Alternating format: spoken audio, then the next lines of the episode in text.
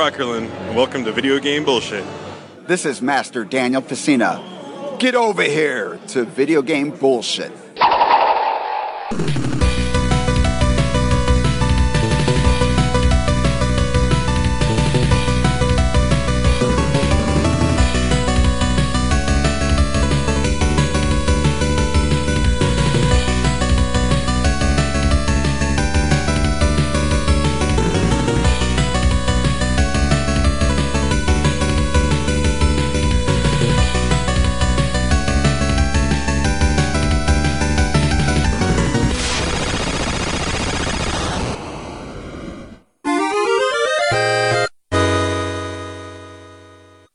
This is Jeffrey Wittenhagen. I'm an author of multiple gaming books, including collector's guides for both the Nintendo and Super Nintendo. I'm a huge fan of action RPGs like The Legend of Zelda and obscure systems like the Neo Geo and TurboGrafx 16. And we've got Kyle. Hey.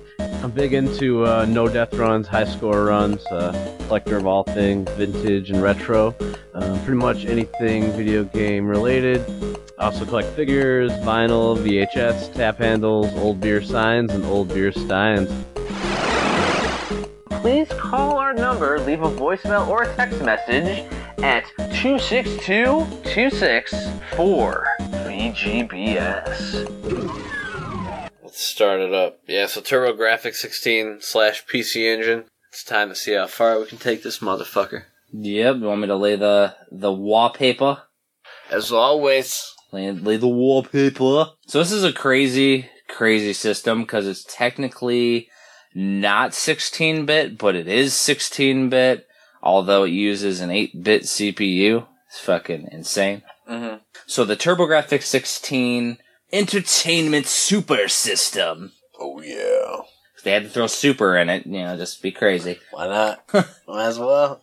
In Japan's known as the PC Engine. It was joint developed by Hudson and NEC. Woo! Hudson, we love you. NEC, we love you. It was released in Japan in October of 1987 and didn't get over to the States till August of 1989. Yeah, super old school if you think about it. Fucking crazy. That's like two years. Like, Ah, nutty. the PC Engine was like the top in Japan for a couple years. Crazy top, yeah, bigger than everything else, all the other consoles. By a long shot. It literally outsold the Famicom in 1987. And that's the white RF connection mm-hmm. PC engine, the original. which is the smallest major home console ever made. Yeah, it's super duper small. It's five and a half inches by five and a half inches and an inch and a half thick. Like it's tiny. Super tiny. It doesn't have RCA AV, it's total RF, but it's, man, it's as small as you can get. You could probably put it in your pocket if you had like a decently sized pair of jeans or pants. Crazy. The little cards were small too. That leads up to that. So the card medium, um, they're called HuCards, and basically they're like a little credit card. Uh, the Sega Master System, Ah, uh, yes. Mark III, Mark One, all had these little cards. The Master System had like a little extender, which went on the Master System adapter on the Genesis. And they had these little card games, but this was the format for the original TurboGrafx 16. The crazy thing in Japan with the PC Engine is there's like 27,000 different versions of the PC Engine. And then when you start adding on the CD-ROM add-ons and all the crazy shit later, they just kept on adding on little things and like incrementally upgrading the system with RAM and little things to, you know, make it a little bit better at a time. And that might be where they went wrong with the entire company model because the PC Engine destroyed, but then Nintendo releases the Super Nintendo. You know, Sega has the Genesis out too, and it's kinda outperforming it a little bit. So they're like, oh, let's put out a system that does a little bit better, but now you need this card to run these games off a CD.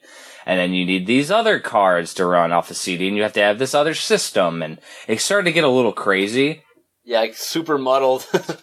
Yeah, that's where it got insane. And the TurboGrafx 16 never gained the market here in North America at all. The marketing plan out here was, was pretty poor. It was kind of the same era that Nintendo Power was marketing like Earthbound Stinks. They were trying to be too hip and cool. Oh, yeah. And like Turbo did the same shit, man. They were, it was pretty poor marketing. It's just insane. Yeah, and we, we actually have a whole episode in the backlog. PC Engine Madness. It's it's like part of an episode, but yeah, that pretty much spells it out all right there, like which cards you need for what and how it all works. And it's just like insane. It, it's like a whole class that you would need to take in like video game school just to memorize all of it. So yeah, definitely check that one out. It's it's crazy, dude. Because there's multiple cards that you need if you have different consoles too. So we actually outline outline all of that just to support what Jeff's saying. It's like nuts, it, and that's kind of it, it. muddled the whole idea, but it also, in my mind, it makes it cooler because it's so like tech based.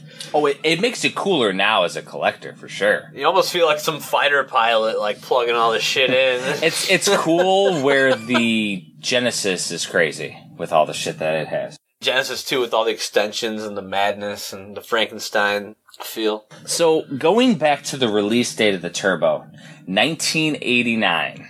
It was literally released um, two weeks after the Genesis test market.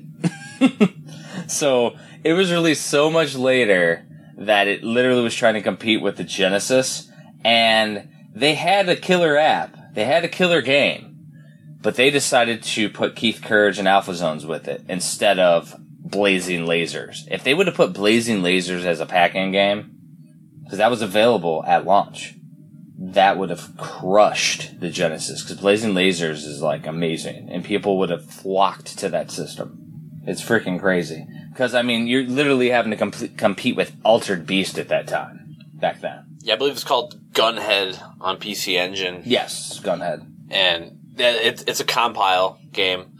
Guardian Legend and Aleste and all of our favorites, you know, uh, fucking Gun-Nac.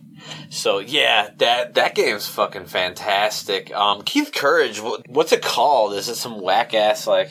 Hmm. It is called Mashin Eiyuden Wataru. Okay, because I remember our, our cousin Brian, and we'll get into him more, but he was older than us, so he had more of the systems of the time because he could afford more, obviously, because he had a job and all that. But yeah, he had showed me Keith Courage, and it was like the machine phase was badass when he turned into the the mech dude, but it was really repetitive. Like every level is the exact same. Basically, it just gets slightly harder where you, you go through the town part with Keith Courage, and then you turn into the mech and it was like odd to be a um, pack-in title for for a console at the time. And in each level, you would turn into the mech each time. But what was cool is your sword would grow longer and longer, and you did look cool. You're kind of like a samurai mech, but you're right. Like there could have been so many awesome choices that I would rather have had. You know, for sure. For a pack-in game, if I had to choose, if it was my company, which it wasn't. But if it was, we're just pretending. exactly. So yeah. And then um, the other cool thing about the TurboGrafx uh, and PC Engine is that they were the first console to have a portable version that played the exact same games. So in the states, we had the Turbo Express, and you had the P- the PC Engine um, GT for the uh, Japanese version. But basically, it played every single game. Nuts, right? And it was basically five years before Genesis would copy them with the Sega Nomad. So, really crazy, actually, that they, they pulled that off. And, you know, was, they even had a TV tuner adapter where you could play, um, you could, you could watch your TV. When I think of Turbo Express now, I always think of that, the Game Chasers episode where Pro Jared's girlfriend was like, randomly looking, and she found it, and like all of them missed it, and she ended up getting like the Turbo They're all so pissed, like what? You know, it's classic, classic, yeah. Yeah, the, the thing I always think of, and it's the same thing that people um, listening should keep in mind, that the TurboGrafx, the PC Engine, the Turbo Express, be very wary of the capacitors. Yeah, we need to talk about this. The capacitors have a tendency to go bad, but even if yours work fine, you may want to replace them because they will leak onto the motherboards. Because they were made, um, NEC made them cheaply at the lowest bidder, and literally they only last so many years. It's like 20 years or something, or maybe 30 years or, or something like that. And after 30 years, they go bad, bad. And it's almost 30 years now. So, like some of them leak early and you'll see like the picture looks really bad on the portable. Well, the actual systems do the same thing. So it's it's crazy, and it's just something that you'll have to Google when you when you before you buy your system. And typically on eBay, if you're buying or somewhere that you're buying it, it will say um, recapped. Yeah, the the other ones you got to watch out for the PC Engine Duo and the Turbo Duo. All three of those, PC Engine Duo, Turbo Duo, and Turbo Express, they were made within the same range, and uh, they were all made with subpar capacitors. Generally, sound issues at the very least. Uh, so you go for a PC Engine Duo R or RX if you want to get the disc-based system, and the uh, the quality was fixed on those. So that's the key on that. And we also mentioned that in PC Engine Madness episode. But yeah, we have to mention it here too, just in case it's someone's first time. And the other crazy thing is the peripherals. Like literally, there's only one controller port. So to play a multiplayer game, you have to have a multi-tap. Now, what's crazy is between the turbo and the PC engine, there's a different controller port. The Duo R has a littler one, a smaller version than the actual TurboGrafx 16 one, so I can't use the same controllers in both my systems. Add on to that all the different adapter cards for RAM expansion and all that shit, and it's like you gotta have a lot of little little gadgetry to to get the system to work optimally. The big thing that I noticed was the cord length on the controllers is like crazy short. So you pretty much, it's like the Neo Geo. Neo Geo, Neo Geo. AES. oh yeah. You pretty much need an extension. You need a cord extension. You can get those luckily online, eBay, really cheap right now. At least the last time that I checked. You can get extensions. So I I got PC Engine extensions, Neo Geo AES extensions. I mean, you pretty much need it, unfortunately. But yeah, the thing with the uh, PC Engine and the TurboGrafx, they both only have one controller port, so that that is always the crazy thing. Like all the cords are so short, they expected you just to like hover over it. You know, it's crazy. First thing I found when I when I got my system is a controller extension. Like it's a it's a must. oh God, Yeah, it's it's like the same thing with the NES Classic. Now I had to get an extender for that shit. Now in 2017, like this year, like this day and age, they're still not getting it right when it comes to wired stuff. it's funny. Um, so I think it's time to do some stories. Uh, yours, I think, might be. I don't know if yours is earlier than mine or not. So, because you had Brian and I had the Pearsons. Let's find out. Let's go with yours. Let's see what you got. Okay. So basically, the Pearsons were the kids in the neighborhood that I've mentioned in other seasons that basically had every freaking system in every game. So they got the TurboGrafx near launch. And they lived literally two doors down from my, my parents' house. So I would just go over there. But the, the problem was they were troublemakers. So I would, they never would want me to go over there. Like they always said the kids were, you know, little hoodlums and all that. They, they were fine. Like, they're, they're probably assholes or whatever, but that's fine. We're all assholes. Uh, so the games that I remember that they had, obviously Keith Courage is a pack-in. I don't remember much about Keith Courage. I remember the transformation. Um, I don't really remember the extendo sword and all of that. Like, and I don't remember playing a lot not as the robot either. but it, it's one of those things like as a kid you almost have like nostalgia rose colored glasses thinking about stuff until you really dig deep into the stories the other games that they had uh, bonk's adventure of course which means that 'cause the bonk came out a couple like a month later or something so i may not have went over to their house until a little bit later but i always remember bonk. Bonk is freaking outstanding. Oh god. that, in my opinion, should have been the pack-in game if you want to sell systems because that was just really fun, a perfect platforming, a really good difficulty level, and just all around colorful game. Especially because that was you know the the age of the mascot. What's Ace, dude? PC Genjin. Ace. Yeah, Beautiful. We, we may have to do an episode of homework on that eventually. I have actually never beaten the PC Genjin version, so it'll give me another reason to play it. huh. I've never beaten two or three, so that's interesting. Yeah, I I beat the TurboGrafx Bonk, but it'll give me another excuse to play some PC Engine version. You know. Yeah, I've beaten Bonk. I haven't beaten Bonk's Revenger or uh, Bonk Bonk Three. They're all super good, and it's almost like they get better as it goes along too. They definitely do. Then you have Air Zonk, And Super Air Zonk. which is like the sh- the shoot 'em up version, which is amazing too, futuristic like Bonk style. And that's actually another trivia is that Air Zonk and Super Air Zonk are two different games. Those are worth a shit ton too. Yeah, Super Air Zonk's like the sequel on the disc version, but it's it's a different fucking game. Then the third game that I remember that they had, they had more games than this, but the third game that I remember, which was like one of my favorites, was called Tricky Kick. Ah, yes. I remember you talking about that when we were young too. You're always raving about it. Yeah. Well, because it was literally like a puzzle based game, and I could always figure it out. But the thing is, is that I don't know, like, how I had all the time to continually play the shit out of that game.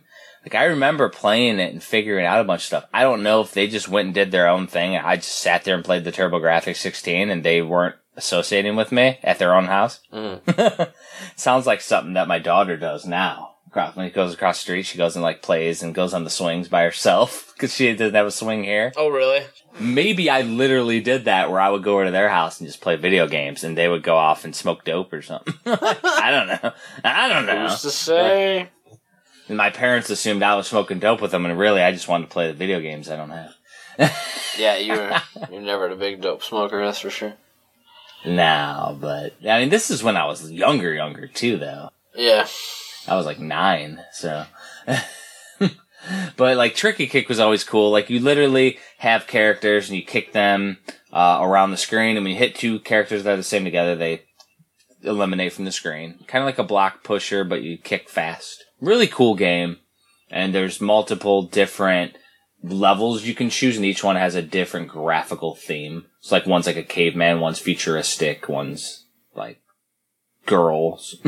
Anime, basically. But yeah, man, it's like that game was always cool. But that was like my first experiences with the with the turbo, and always has a soft spot in my mind because I always wanted it, but never got it. Okay. But you know, they like dangled it in front of me, like we have this here. oh yes. so let's hear the Brygon Jin story. yes. So yeah, um I would go with my ma. She would visit her Aunt Beulah and uh Aunt Beulah's son, her fourth son, was Brian. Brygon. He was like a genius basically.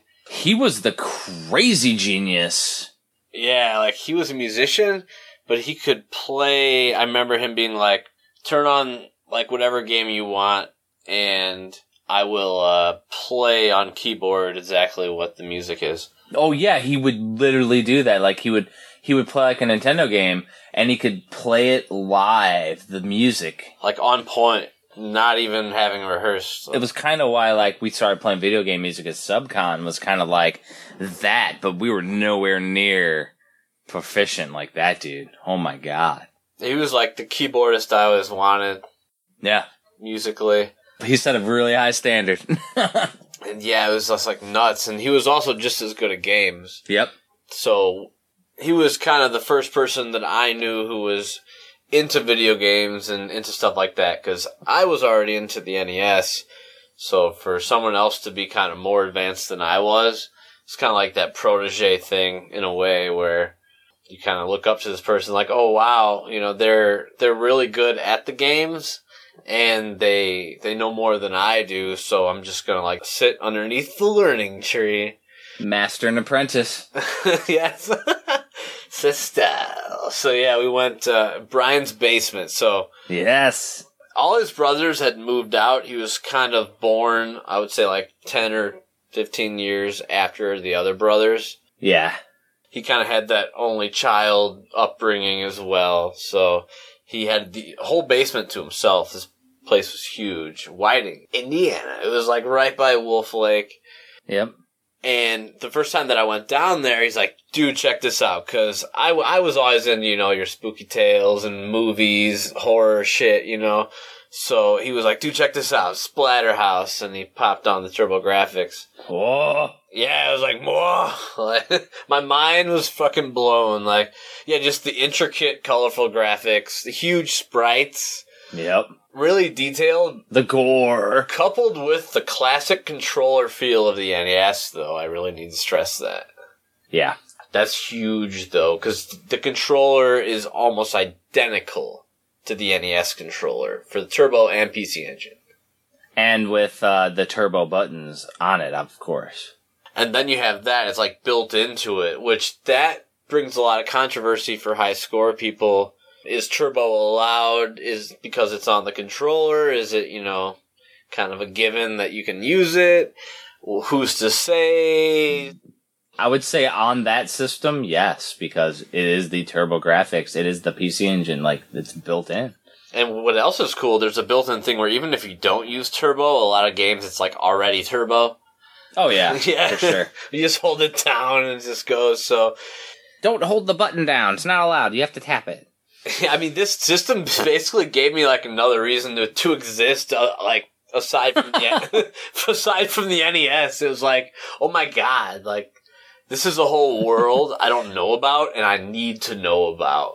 Kyle's allowed to live now. Yeah, like eventually, when I grow up and have the money, I already saw it in my head. It was kind of like a car. like eventually, I'm gonna have this or that. But eventually, for me, I'm gonna have you know all the games that I want, TurboGrafx and all this shit. And it blew my mind just as much as the NES. Now, I did wonder why Jason's, uh, aka Rick's mask in Splatterhouse was reddish purple Yeah. until I got the unscathed PC Engine version, where all was. Unscathed. we're all was right in the world, but really, um, that's the other thing where I didn't even realize there was a whole nother in Japan. All the games generally are unscathed, and then they're ported over here and changed, just like the NES was changed, Yeah. you know, Famicom to NES. So it kind of follows that same thing, but that's also when we go into the pros and cons of Turbo versus PC Engine. That's a pro for the PC Engine all the way. It's like unaltered game, exactly the way it was. Also, he had R Type, and like Nice. the first boss, he's like, "You got to see this boss," and it was just like it blew me, it blew my mind 'cause it was like massively impressive. You know what I mean? And the Giger HR Giger shit again, you know. Oh yeah, it looks almost identical to the arcade. It's just like, whoa, dude, total sci-fi badass monsterness, you know. And um, Brian could no death that one, and he did it in, in front of me. That's how fucking genius he was. He's like, oh, okay. But here's the thing. Um, and I definitely had uh, the NES at the time because I had borrowed Kid Icarus and Deadly Towers from him, and that leads into and for nothing either because I would go over there like a lot because my mom and Aunt Beulah were close because my mom lived. Aunt Beulah took my mom in when no one else would because she had a fucked up upbringing. It wasn't my mom's fault. It was everyone else's wasn't responsible and it was fucked up. But yeah, so she always went over there and they always, so then I would just go hang out with Brian. So the thing with Brian was though, once he beat the game, it was essentially a glorified paperweight Yep. and that kind of foreshadowed what's going to come later with the selling of everything. But yeah, so he didn't have the nostalgia like we do. No, definitely not. It was done. I beat this game. It's boring now. Well, that's just one thing that came with his extreme intellect is the need to experience new things and express his intellect was crazy. And he also had to stem that intellect by, you know, doing things to excess. Yeah, just, it's his way. Yeah. It, it's like the mad genius. You know, like one of the thousands of different types, but that's one of them. And you know, this was before the the SNES was released, so it was like a glance into what was to come as well for the Turbo, because the SNES would have those gorgeous, colorful graphics, you know. Um, and he Yep. did have Brian did have an Brigon Jin. Oh yeah, he did have an SNES for a time. As I, I remember him playing Legend of the Mystical Ninja. Interesting. Yeah, and I knew once I played that, I was like, I have to have this game one day, and I eventually did get it before it rocketed too high in price. Fuck. But um, one day I went over there shortly after that, and the basement was empty, but his veins were full. so that's pretty much the end. He sold all his shit. He sold all his keyboards. He sold his NES, his SNES, his Turbo, all that shit for fucking junk. Fell victim to addiction. Yeah, and that's that's kind of the first lesson in my life where, and he's dead now because he actually overdosed and died. So Overdosed, yep. that was the first lesson in my life. The person who like took it too fucking far. Oh, definitely. I like loved him, you know. So that was the first person that I lost. I was like, "Fuck, dude." So that's why the heroin thing, man, is the sensitive thing with me because I hate to see it. It's really bad now. I, I can't believe it because it's just so so horrible. But anyway, so that was the that was pretty much my first experience. Yep. And then I guess as far as we should go into like when we got our system, fun time. So mine was later. I don't know how old you were with yours, because mine wasn't until like it was a random. It was after like high school, after college. So we can lead into um my next one's called Mike's Stories in Ohio. Cool. Yes. So basically, after college and all that, I uh, worked maintenance for a little bit in Indiana. That's when we were playing metal. Yes. Treats. and eventually I moved out to Ohio to do tech support, um, living in my brother's basement, just trying to find a job, make a living. Um, and my brother and I would go hunting for games all the time.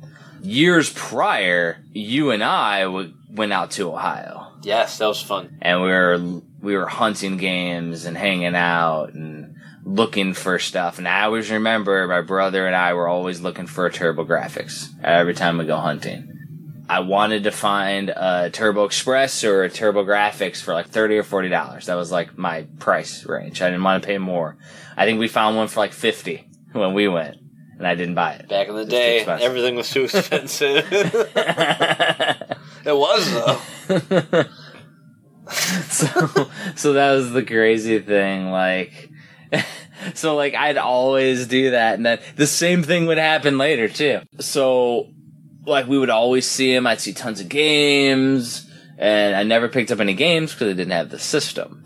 And i was always a stickler for that. I had to have the system to pick up the games. Um, i wouldn't pick up a game that i didn't have the system for.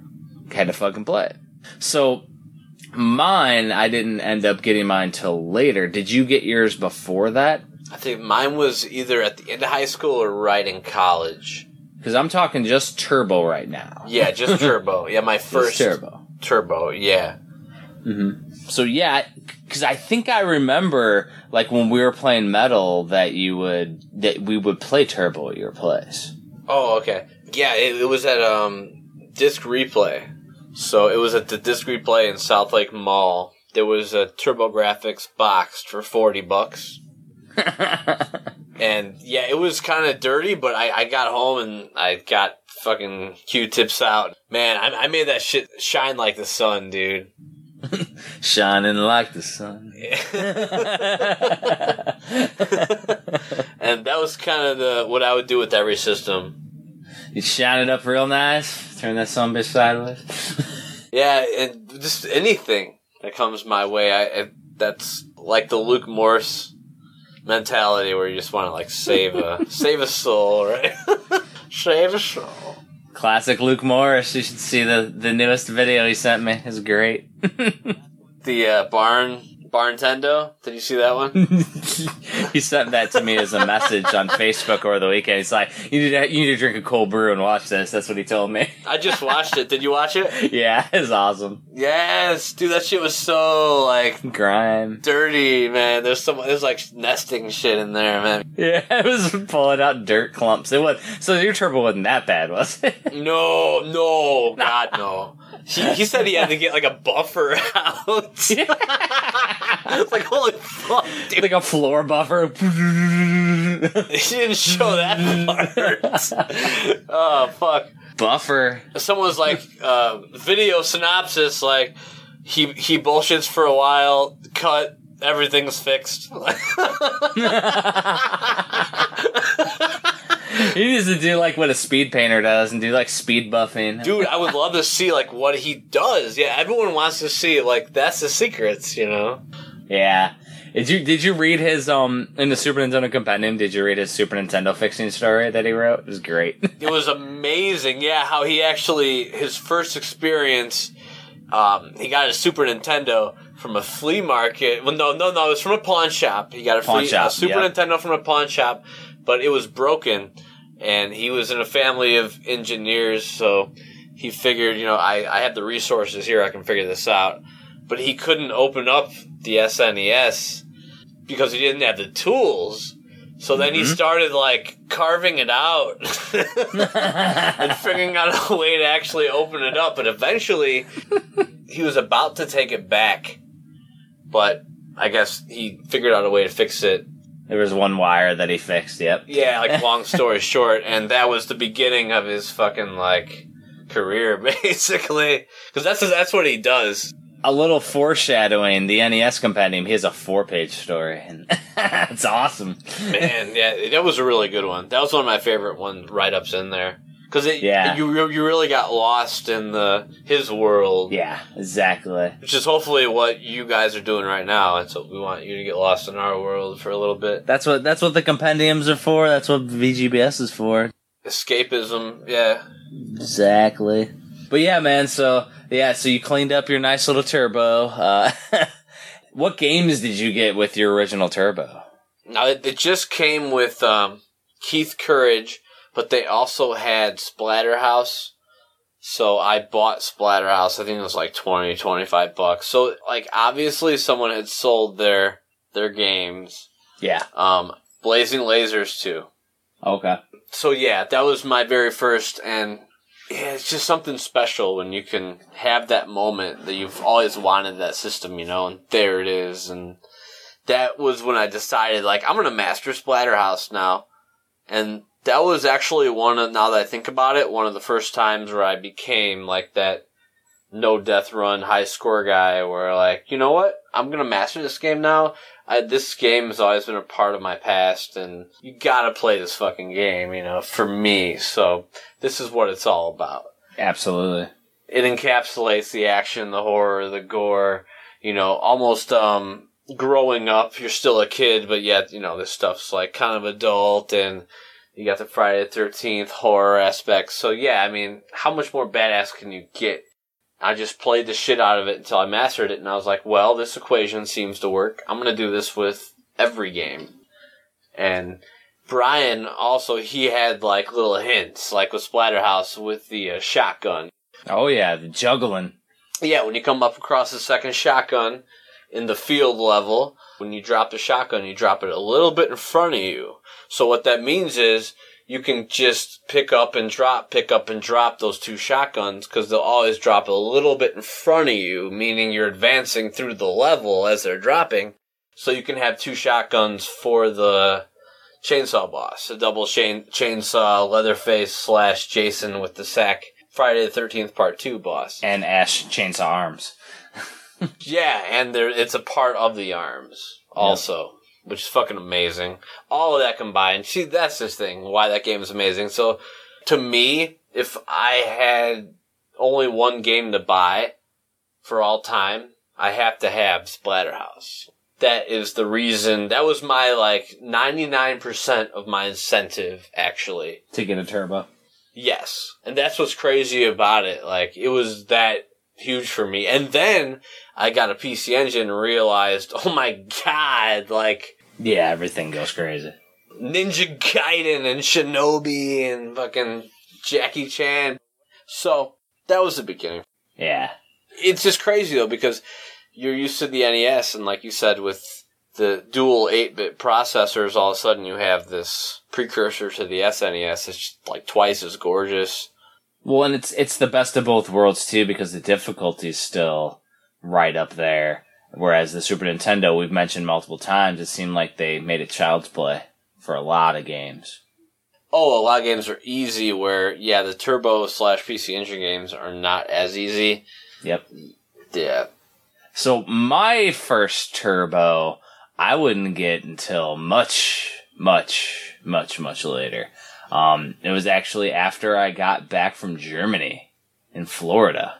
And what what time was this? What year circa? What would you say? 2009? Okay. It's almost a decade. Yeah, eight years ago. But um, and it goes right up to when I got also the PC engine, so it'll go actually hand in hand.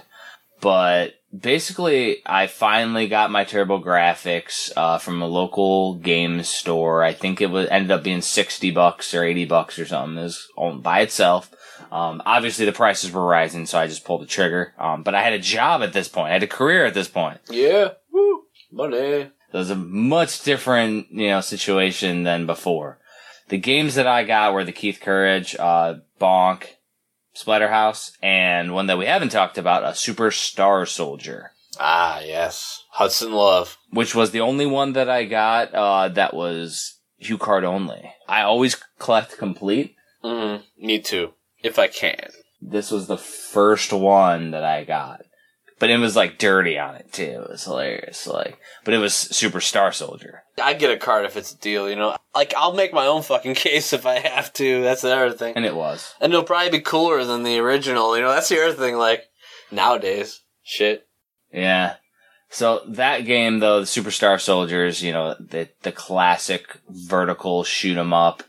Um, there's what is it? Superstar Soldier. There's Final Soldier and Soldier Blade Yes. that are excellent. Um, Mhm. both of those other two were not released in the U.S. though. But like Superstar Soldier is just a, a really awesome game, kind of like Blazing Lasers. Yeah, and that's, that's sometimes thrown into the same family, too. Sometimes. Sometimes. But yeah, yeah, so that that was my interesting aspect. Um, by the time I actually had my turbo, though, now mind you that I was already playing the TurboGrafx and everything on my computer via emulation, of course. So I already was exposed to all that. Um, more so, I was actually playing on my modded PSP, PlayStation Portable. I had TurboGrafx on there, and I haven't actually talked about that. That's a shit, by the way. So we gotta talk about that. We cannot fucking pass.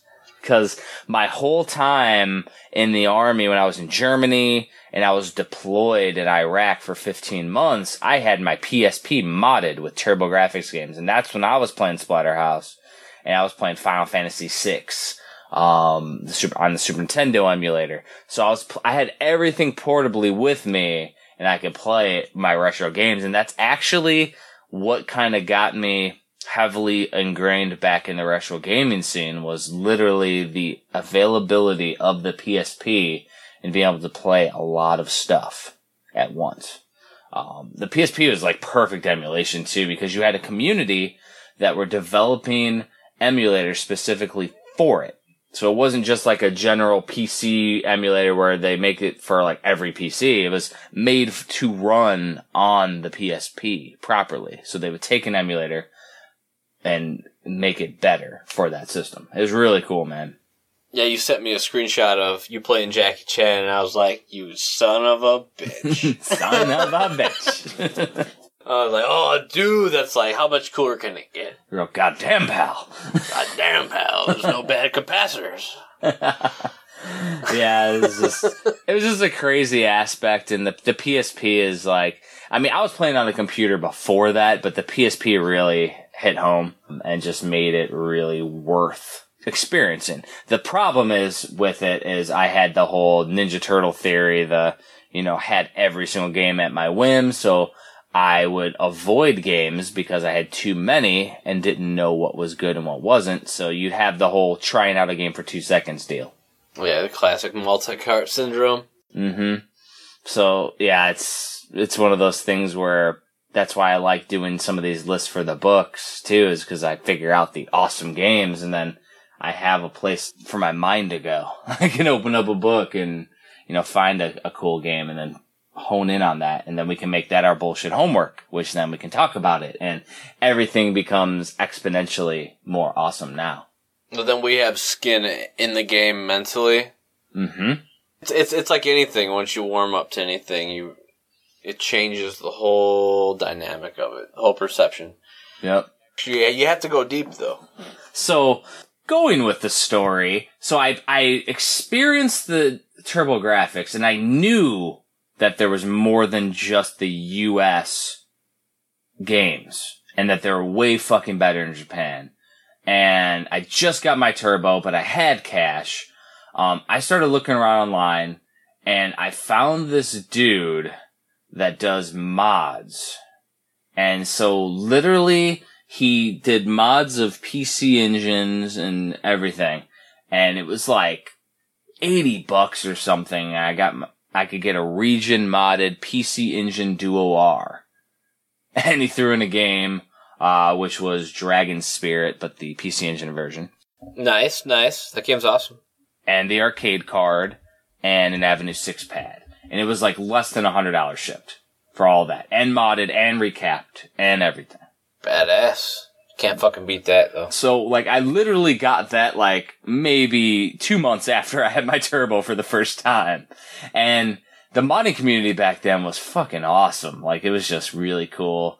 The only thing is, is that I didn't upgrade the picture quality. So I still had the typical AV cables. And the cable that he included was like an original. And as soon as I plugged it in, like one of the audio ones like came right out.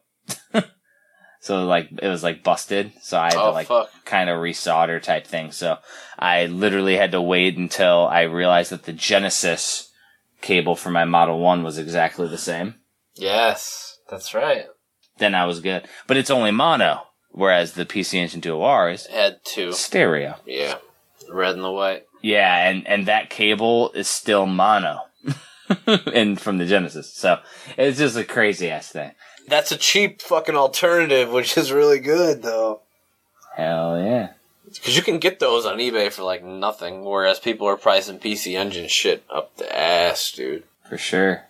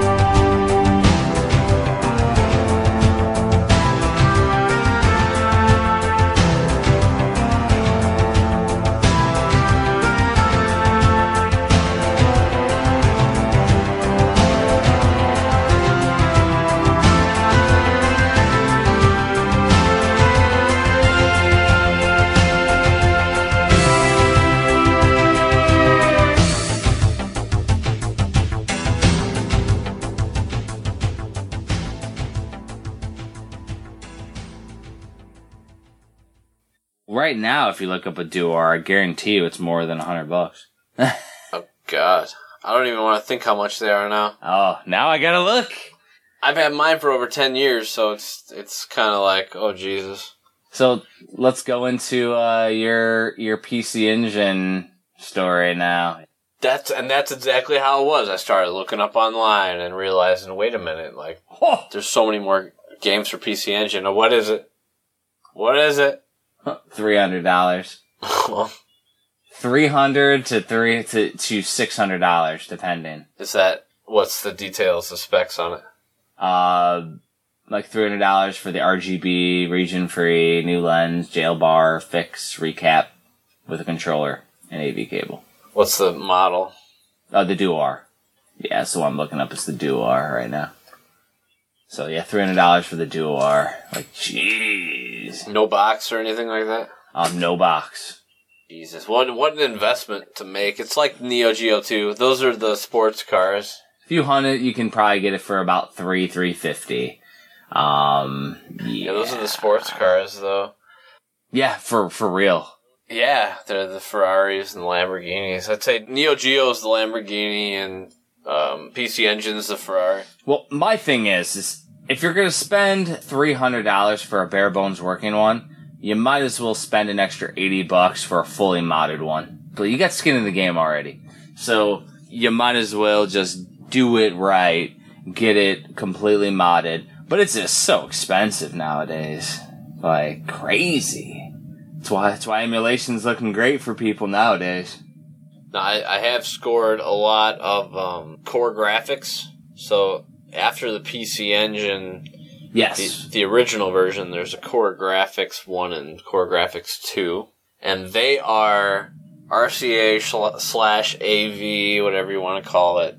You don't have to worry about RF and it's a direct connection. So ultimately, I was like, okay, well, I really need to get a CoreGrafx. And Yeah. that was what I started with. And I would just pluck like lowball bids. Like back in the day, I, I think I got one for like 15 or 20 bucks. I mean, no one wanted them. Like, that was the weird thing that electronics is an interesting thing because people understand it and other people don't. And the people that don't technically just sell it off and they're like, I don't know how to fucking use this thing. Like, take it. I really don't care. Like, but the people who do know how to use it, or it's like it's gold, you know, because knowledge is power.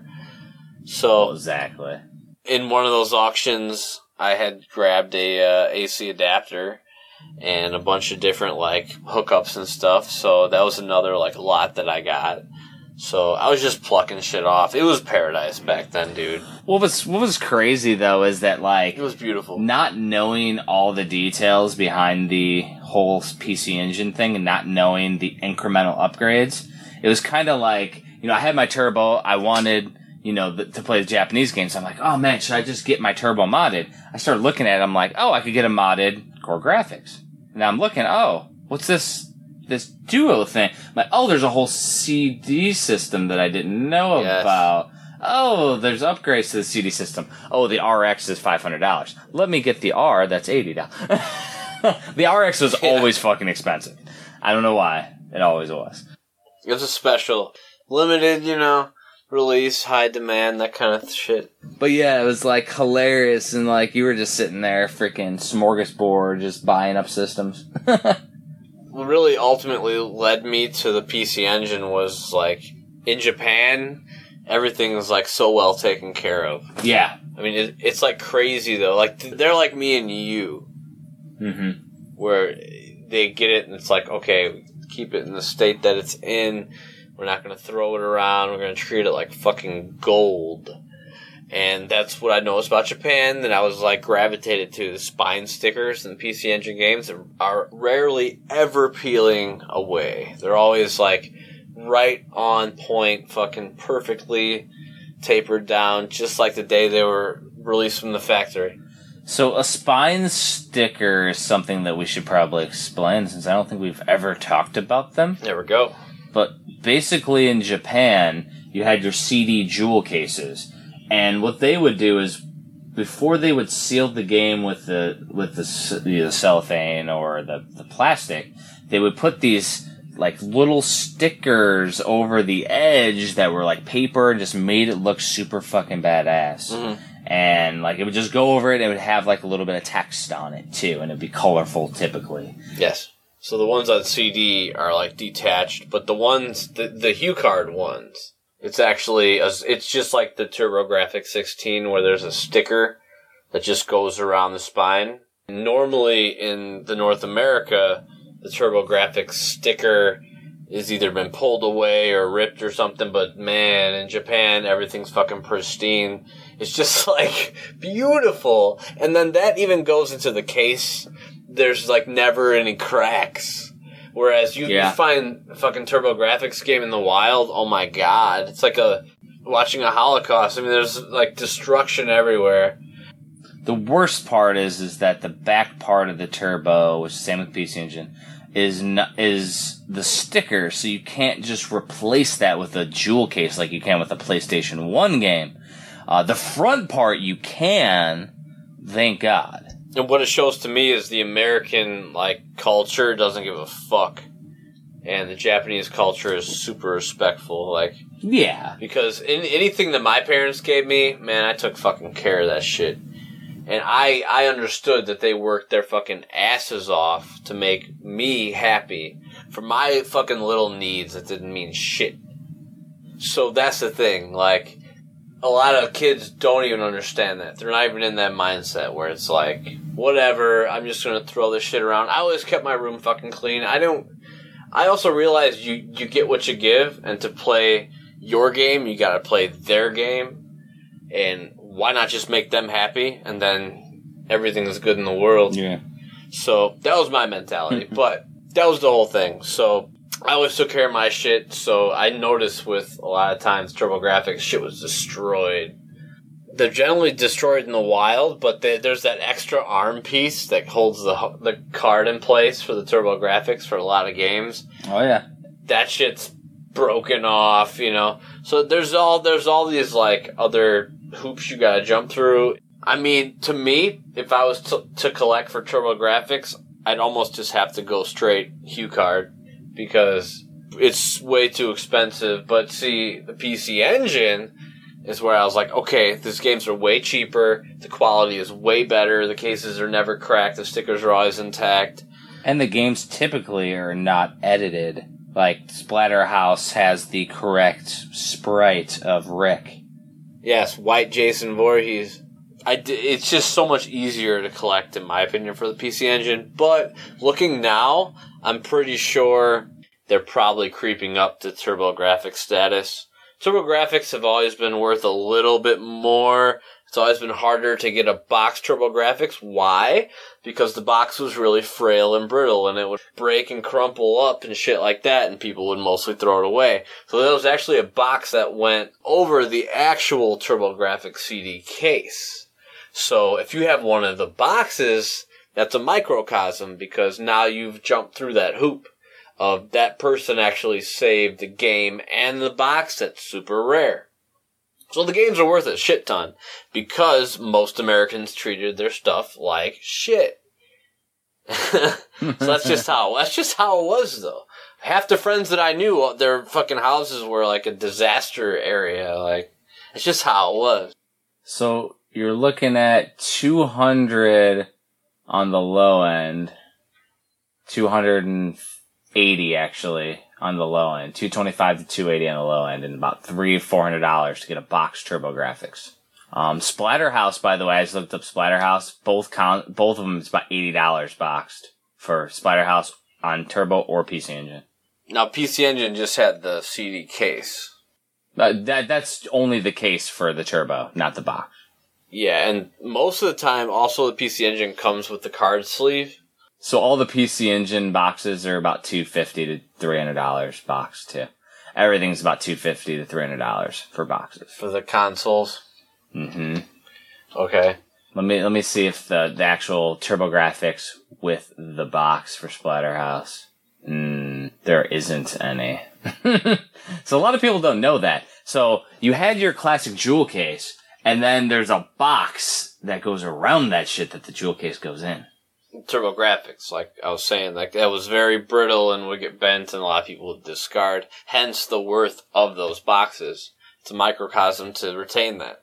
And then later on, games like Neutopia 2 didn't have a jewel case, were only released in a box with the little plastics. Yeah, like the later Genesis games where it was all cardboard and black and white instructions, they started skimping on the meat. Now there were people that, um, like my copy of Neutopia 2 that I got from the seal collector is, he has a version of this, of the actual CD jewel case in their custom version too. So, That's badass. yeah, it's that way it's, it's the same as every other game. But yeah, there's, there's not a box of Splatterhouse online. Literally they say complete, but they don't show the side spine at all. And they're selling for ninety dollars, and they're not like showing you the side. Like, The side spine of the PC Engine and the TurboGrafx fucking important. is relative to the top label on the NES. Exactly. And these motherfuckers aren't showing it. And a lot of people on eBay do not show the top label of the NES on their auctions, and I fucking would would grill them and drill them, and I would say, "Hey, what does your top label look like? We appreciate a top picture." Sometimes you just gotta be pushing that shit because people don't understand. I also think people try to hide shit. Yeah. And we've seen that. And we've seen that. We, we got something at Disc Replay or whatever the fuck it was, and we took off the actual price tag, and underneath that, the label was torn. Oh, that was my buddy uh, Jeff Smith uh, from Nintendo Age. Dude had um, it was Incantation for the Super Nintendo. I was like, dude, that is bullshit because that's false advertising. Like, What's funny though is that he didn't know that uh, it, he wasn't there. He didn't know they did that. And when I went back down there for Nintendo Age Camp Out like a year or two later, I told him I was like, "Hey, dude, I got this incantation from you guys, and the label was ripped underneath the sticker that was on top of the label." He's like, "What?" I showed him pictures. We took pictures of that shit. so they're actually good people in the. Well, the owner of it's Nintendo Age dude. So, so here's the thing: the hundred dollar one, TurboGrafx Splatterhouse. Like the first picture shows the front of the manual, the HuCard in the little sleeve, and the the front. The next one it shows the they show the manual has a little nick in it, but they don't one time show the side of that damn jewel case. They don't show it, so I don't know if that label's good or not. I don't fucking know. See, that paranoid Kyle uh, starts thinking, are they trying to hide something? They might be. So that's when I'll message him. I'll be like, hey, man. And usually it's all good. It's like when you want a hundred dollars for a game, how about you you take a picture of each piece? Dude, Turbo's getting fucking super expensive. I think th- there's still some cheap games for like twenty bucks. I'm a seller at heart because I know what I want. So if I selling a game, I would take a picture of every fucking angle. But actually, here's here's the backwards world that we live in. Then you go to the Pedro site and he's selling his shit out and he doesn't even have individual photos. Nope, he definitely doesn't. None of those people fucking care what their game looks like when they get it. So actually, I'm in the microcosm. you are, man. yeah. Ah. And that's the lesson where it's actually the opposite. Like, most people don't give a fuck. and I just bought a T-shirt. Son of a bitch. Yes! It's a it's a vintage TurboGrafx 16 Splatterhouse T-shirt from back in the day. XL, brand new. And it's an original. Yes, that was the one we saw in the frame, remember? Yeah, They had it for like 80 bucks at the convention. yeah. And you got an extra large. The convention one was like a medium, so it would fit like a child. A really skinny person. this is my size. Time to put it in a frame. Oh, that's a great find, dude. Fuck yeah. See, that's like a special, that's a convention shirt. That's that's a VGBS freaking live find. Like I'm literally looking it up while we're bullshitting about Splatterhouse, looking up the freaking just to see what the prices are. I found a vintage shirt. You never know, man. Never fucking know. Never know what you're gonna get. Oh, and also for custom card sleeves for TurboGrafx and PC Engine. So card sleeves are really expensive. Most times, again, in Japan, if you get PC Engine, you will get your card sleeve. But a lot of times, if you get your TurboGrafx game, no card sleeve to be found. So I recommend using the Ultra Pro deck protectors used for like Magic the Gathering, you know. Pokemon, Yu-Gi-Oh, all that shit. They have a pretty sturdy backing and they fit great. So you could get a pack of those for super cheap. Probably you could get a pack of those for the amount you pay for one of those sleeves online. Nice. So that that's a good little uh, compensation. And the other thing I've seen people do, they use the baseball card pages that would go into the binders. You literally put them in a binder, yeah. But They they have that for selling a lot at the conventions, you know. Yeah, it makes it easy to flip through. Yeah, it's smart too. It's the same with the Magic the Gathering cards, which are awesome. If you actually had like a smaller one, you put it on your game shelf and like put TurboGrafx fucking stickers on it, and then you could like literally go through your HuCard only collection. There's a lot you can do with that, and there's a lot of directions you can take that in because they're so small too. That Yep. they don't really take up that much space. That's a whole nother like amazing realm you can go into, man. Yeah, the the cards. I fucking love the cards. They're just like you said, the Sega Master System ones too. They're fucking awesome. The next thing that I have on my list is going into detail on the CDs and burns versus real discs. Burn discs versus real discs. Ooh, perfect, perfect. So basically, the PC Engine, along with the Sega CD and the 3DO and the CDI, um, none of those have protection when it comes to burned games because burners weren't a big thing back then and they were relatively expensive.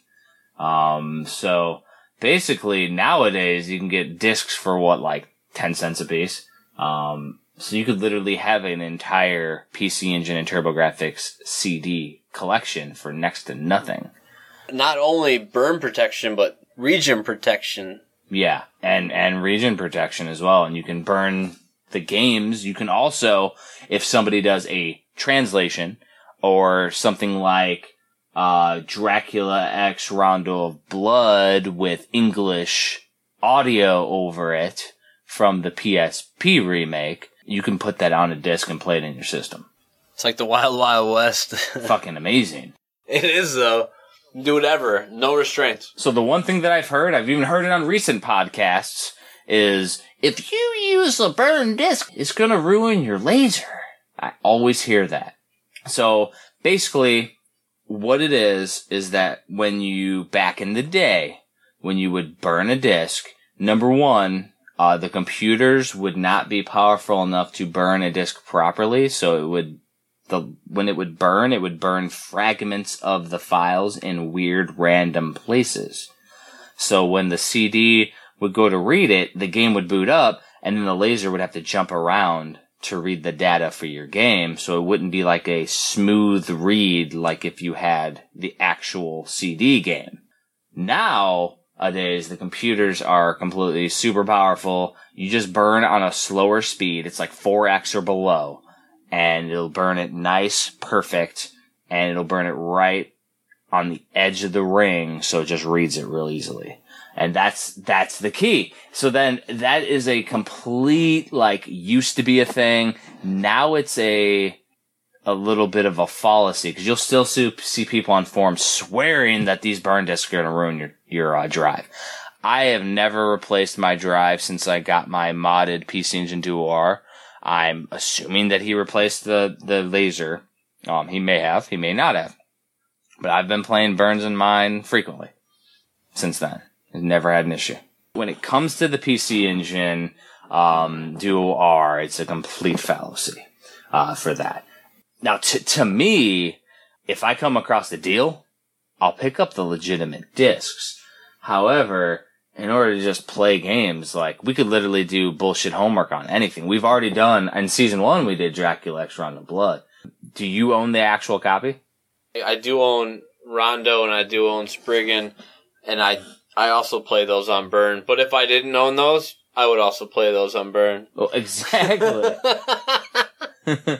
the thing is, is though, is that it's very convenient. I have a complete like CD case filled with every single. I always call them every good PC Engine game because um, I, I the thing is, is that there's a ton of RPGs and shit that you don't understand, which goes into why I do that for the book now. Right, it's a big thing. This is shit that I wanted. But like, it's literally really easy and every game's a fucking hundred dollars or more now. So like, anything that's worthwhile is going to cost you an arm and a leg. So you might as well just have them all to play. And then as you find them for a good deal, you pick them up for the collection. It's a win-win. As true pirates, go to EmuParadise. Oh yeah, burn an ISO file, get yourself some um, CDRs and tw- and 20, 25 bucks for like a hundred of them at least, hundred spindle on eBay and go fucking crazy. Here's what's really, really crazy nowadays, though. So we've progressed as a society beyond the need for CD drives on our computers. My computer doesn't even have a CD drive. Well, that's crazy. So you can get a peripheral like USB then, right? So I have a Blu-ray burner that I had from a long time ago.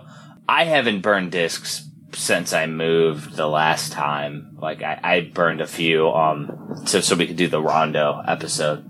Um, but since then I haven't burned it. I have everything that I want. I'm good, but if I ever need to, I mean, I'll have to have an external drive. And even nowadays, you can find external drives at Goodwill for next to nothing. That's what I'm thinking. It's just like the the old disk drives, how they were USB. Remember? Mm-hmm. Yeah, the floppy disks and shit. Yeah, and it's like if you want it 3.0 and the best version, you're gonna have to spend a, cou- a couple bucks. But in order to burn some CDs the proper way with your high power computers nowadays, it's it's not an issue at all.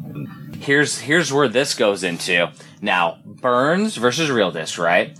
What do you think, Kyle, about the guys that are doing the PC Engine Memories box sets?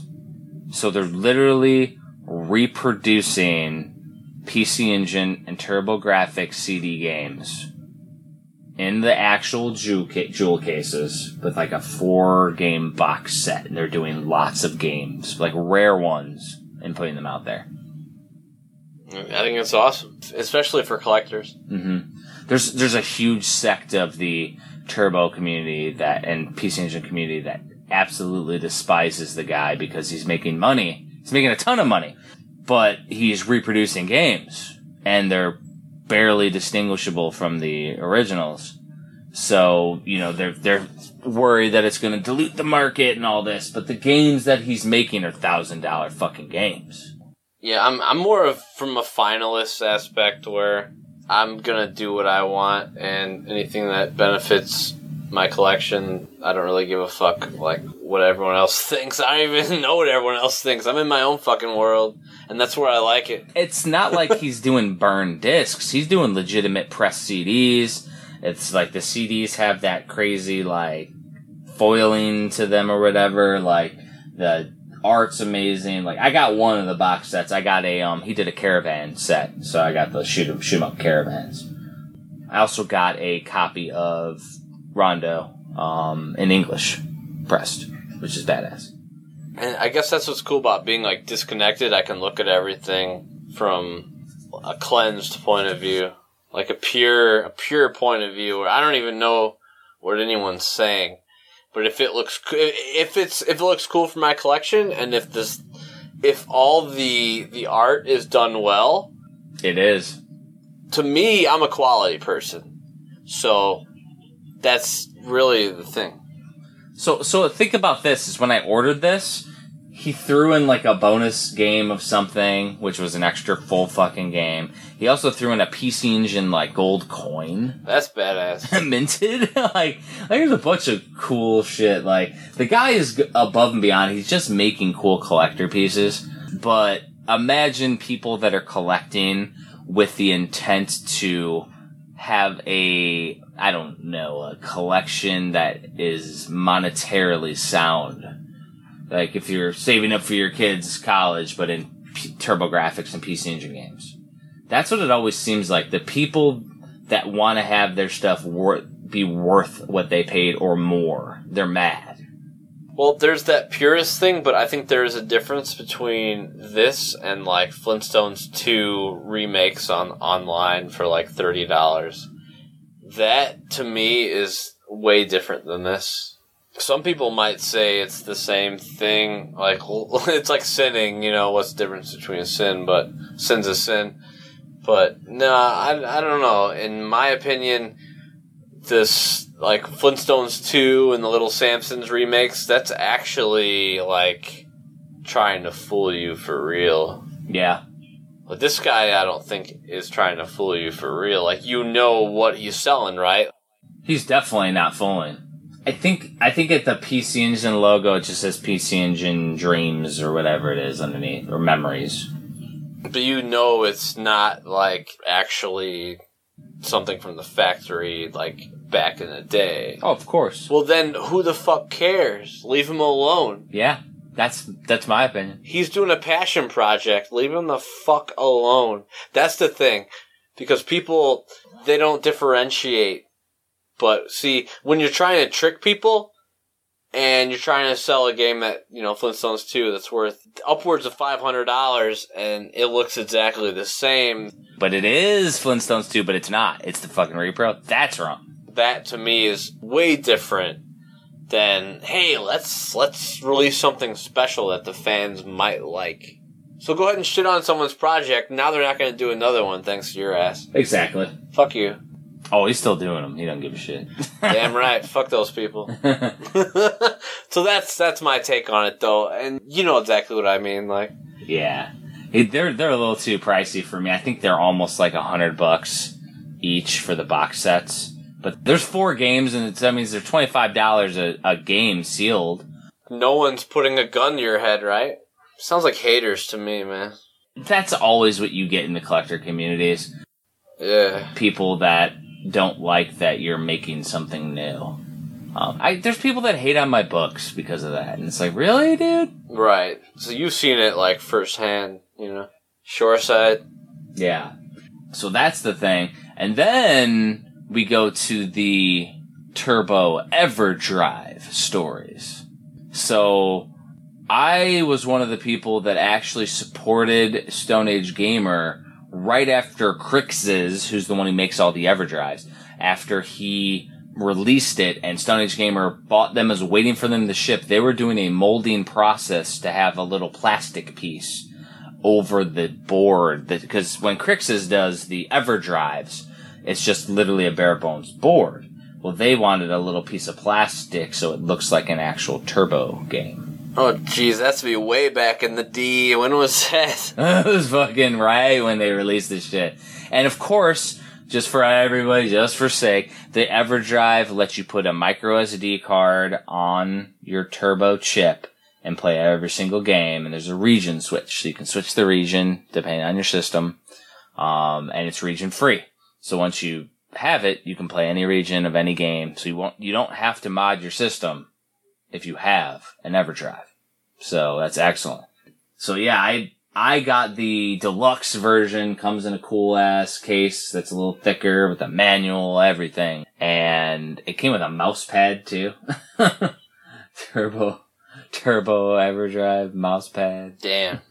oh, the one thrown. Yeah, and the HuCards weren't region free. No, that's why you had to have the. Re- that's why I wanted a region mod for my turbo, and then I went to the PC Engine Duo R with it had a mod which is literally like a little switch in the back of mine that you flip up or down, and they wrote on the back on a piece of tape says US JP, and you flip it up or down if you want to play US or JP games. With the EverDrive, th- there's a little toggle, but when you load the ROM, the ROM can literally play on either system. It's really weird.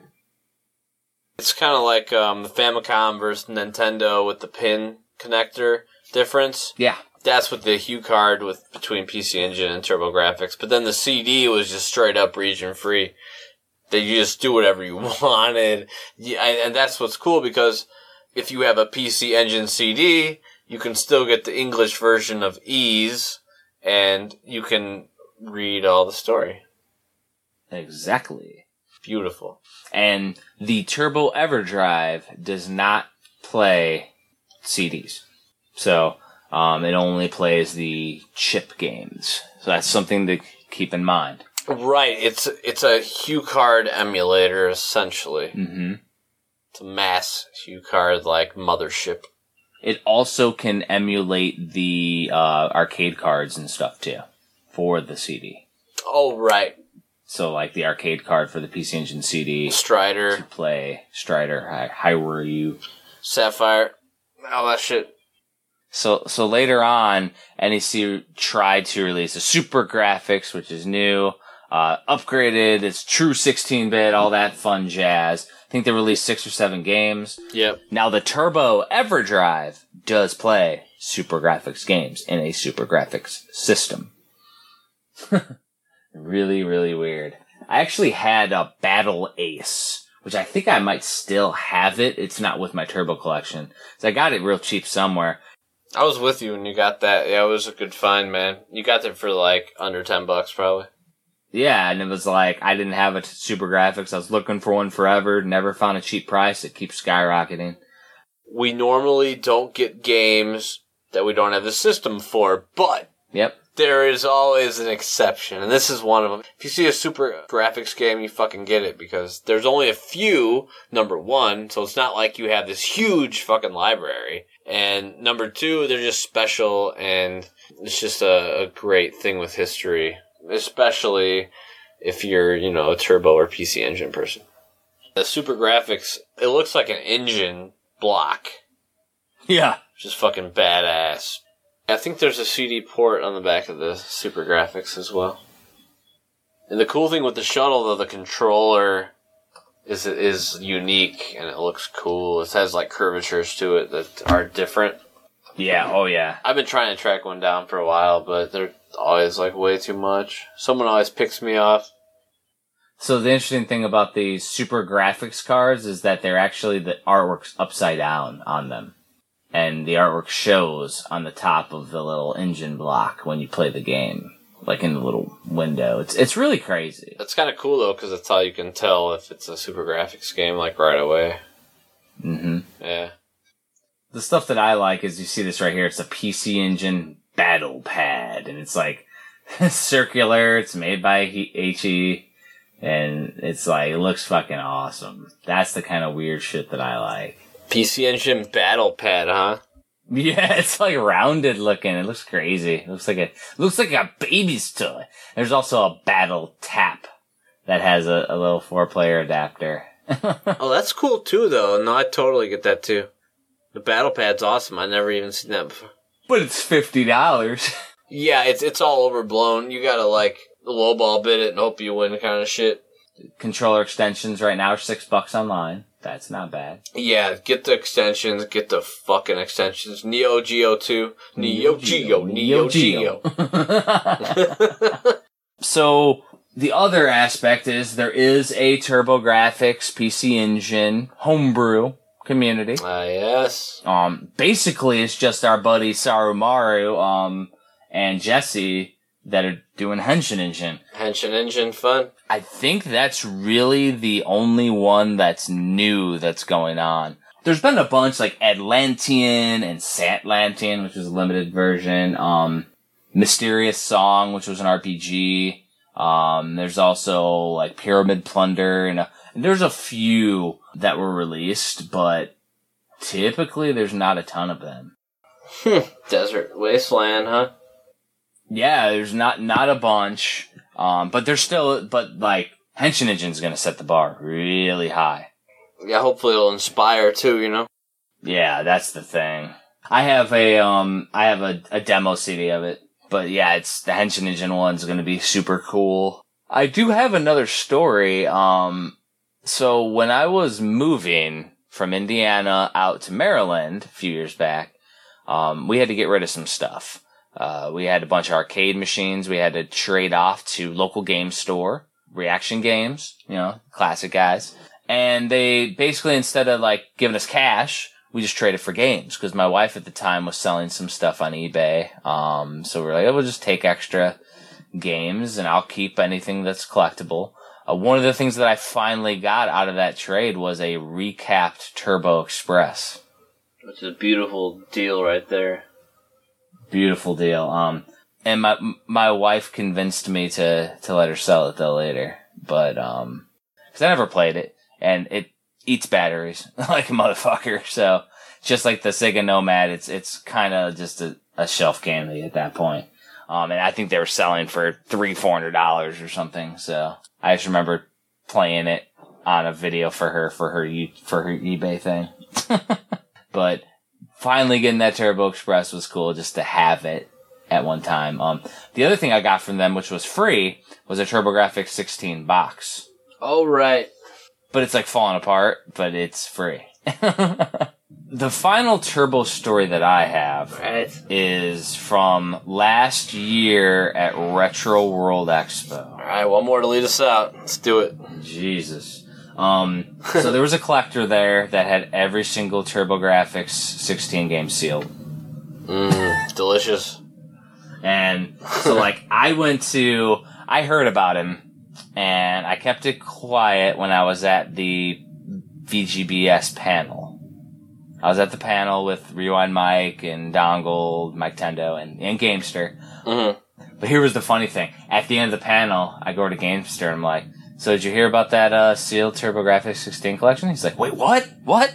I'm like, I wanted to wait till we were done with the panel. We both went right over there. It was right by where we did the panel. And the guy had everything.